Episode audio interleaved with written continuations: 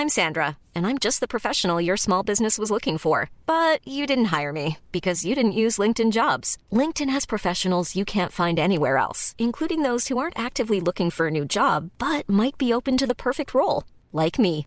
In a given month, over 70% of LinkedIn users don't visit other leading job sites. So if you're not looking on LinkedIn, you'll miss out on great candidates like Sandra. Start hiring professionals like a professional. Post your free job on linkedin.com/people today. From Decrypt Media, this is the Decrypt Daily, and my name is Matthew Diemer. Today on the show, China cracks down on 11 crypto firms, Binance recruits, and the second largest mortgage lender might take Bitcoin. That's coming up today on the Decrypt Daily.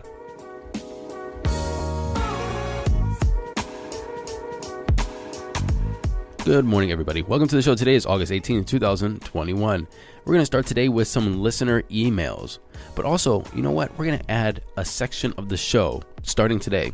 And that is coin of the day. You know, I was on CoinMarketCap and I was just like, hmm, let me find some low cap coins I can sink some money into and waste some money in.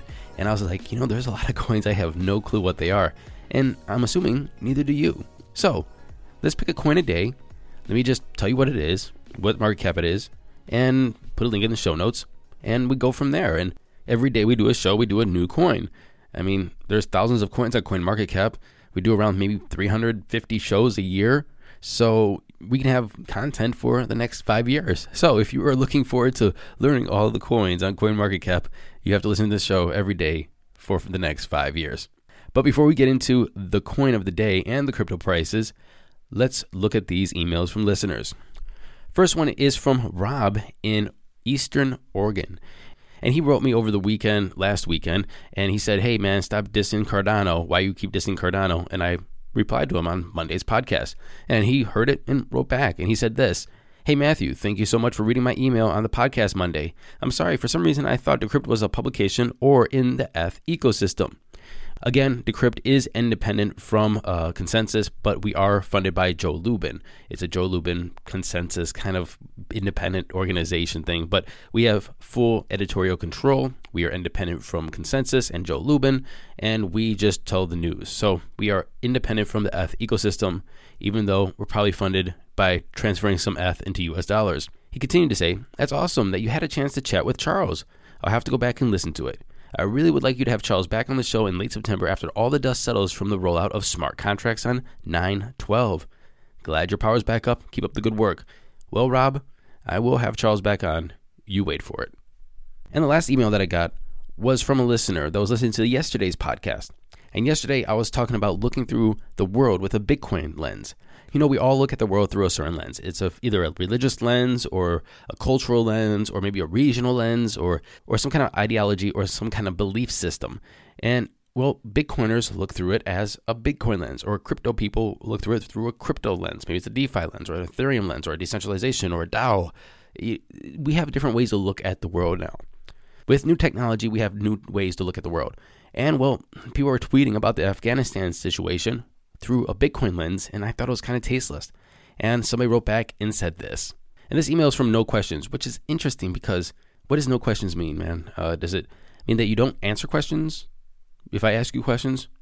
Or you're No Questions because you don't reply to questions, but you just replied to a question? So, anyway, No Questions said this Hey there, Matthew. I think literally every tweet you read on air yesterday was in pretty bad taste. Bitcoin has a long way to go before it stops the complicated human forces of the Taliban, American imperialism, and raw violence. I am thoroughly optimistic about the power of Bitcoin, but I think we should take some time to reflect on the real lives affected on the ground by the choices that our government has made. Even if these tweets have some point about the political power of Bitcoin, it still feels pretty shitty. I'm normally a pretty supportive person of the meme side of crypto, but this isn't a great look for the community. I'm all for dunking on bears and out of touch government officials, but people on the ground whose lives are in danger deserve our empathy and respect. Just my take, no political science expert here. Thanks for the time and energy that you put into the show. No questions, thank you very much for that. What is your opinion on the memes that crypto Twitter is putting out as a reply to the situation in Afghanistan? Send me an email, Matthew Aaron at decrypt.co.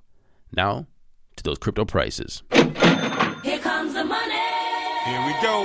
Money talk. And I'm recording this at 11 o'clock Eastern Standard Time. Bitcoin is sitting at $45,407, down 1.2% in 24. Ethereum, $3,074, down 3.9%. Binance Coin 403 down 4.6% in 24. Cardano $2.01 down 3.2%. And Tether's in the number 5 spot. Rounding off the top 10, we have XRP, Doge, USDC, Polkadot, and Solana. Total market cap we're at $1.92 trillion, a BTC dominance of 44.1%, and an ETH dominance of 18.6%. Now to our coin of the day. See, that was a coin, one coin dropping, so it's our coin of the day. Anyway, our coin today is Revain. Revain's ticker is REV. It was trending on CoinMarketCap today, and that's why I picked it. And because it was trending, it was the first one I saw. Its market cap is around $891 million, and it is down 8% in 24 hours. Revain was started in 2018 by a group of technology experts from Moscow, Russia. The platform was founded by Renat Arsulov, who is also its current CEO. Back in 2018, the altcoin rush in the peak of the altcoin season, it was around $4. Well, it's trading at about 1 cent today. So a little bit different, a little bit different. However, looking a little closer at Rev, today's market cap is the same market cap as it was back in 2018, in February 2018, at its previous all time high. And that's because the circulating supply of tokens has changed, obviously added so much more, therefore diluting the individual price of the token. The current supply is around 85 billion. Back in May of this year, its market cap was about 4.1 billion dollars. So its market cap was about four times higher than it was in its previous all-time high of February of 2018. Now, what does Rev do? Rev is an online platform for the Ethereum blockchain based token reviews, designed to allow developers to receive constructive feedback about their projects. The protocol also incentivizes authors to provide high quality reviews. Rev was the first platform to combine the features of traditional view sites and blockchain technology. Rev's ultimate goal is to create a legitimate and genuine feedback structure for all global products and services that utilize emerging technologies such as machine learning and blockchain. The core features of the protocol include legitimate reviews, stable system, and immutable information. So now you know a little bit about Rev. If you think coin of the day is a good idea, email me, Matthew Aaron at decrypt.co. If you think it's a bad idea, email me, Matthew Aaron at decrypt.co.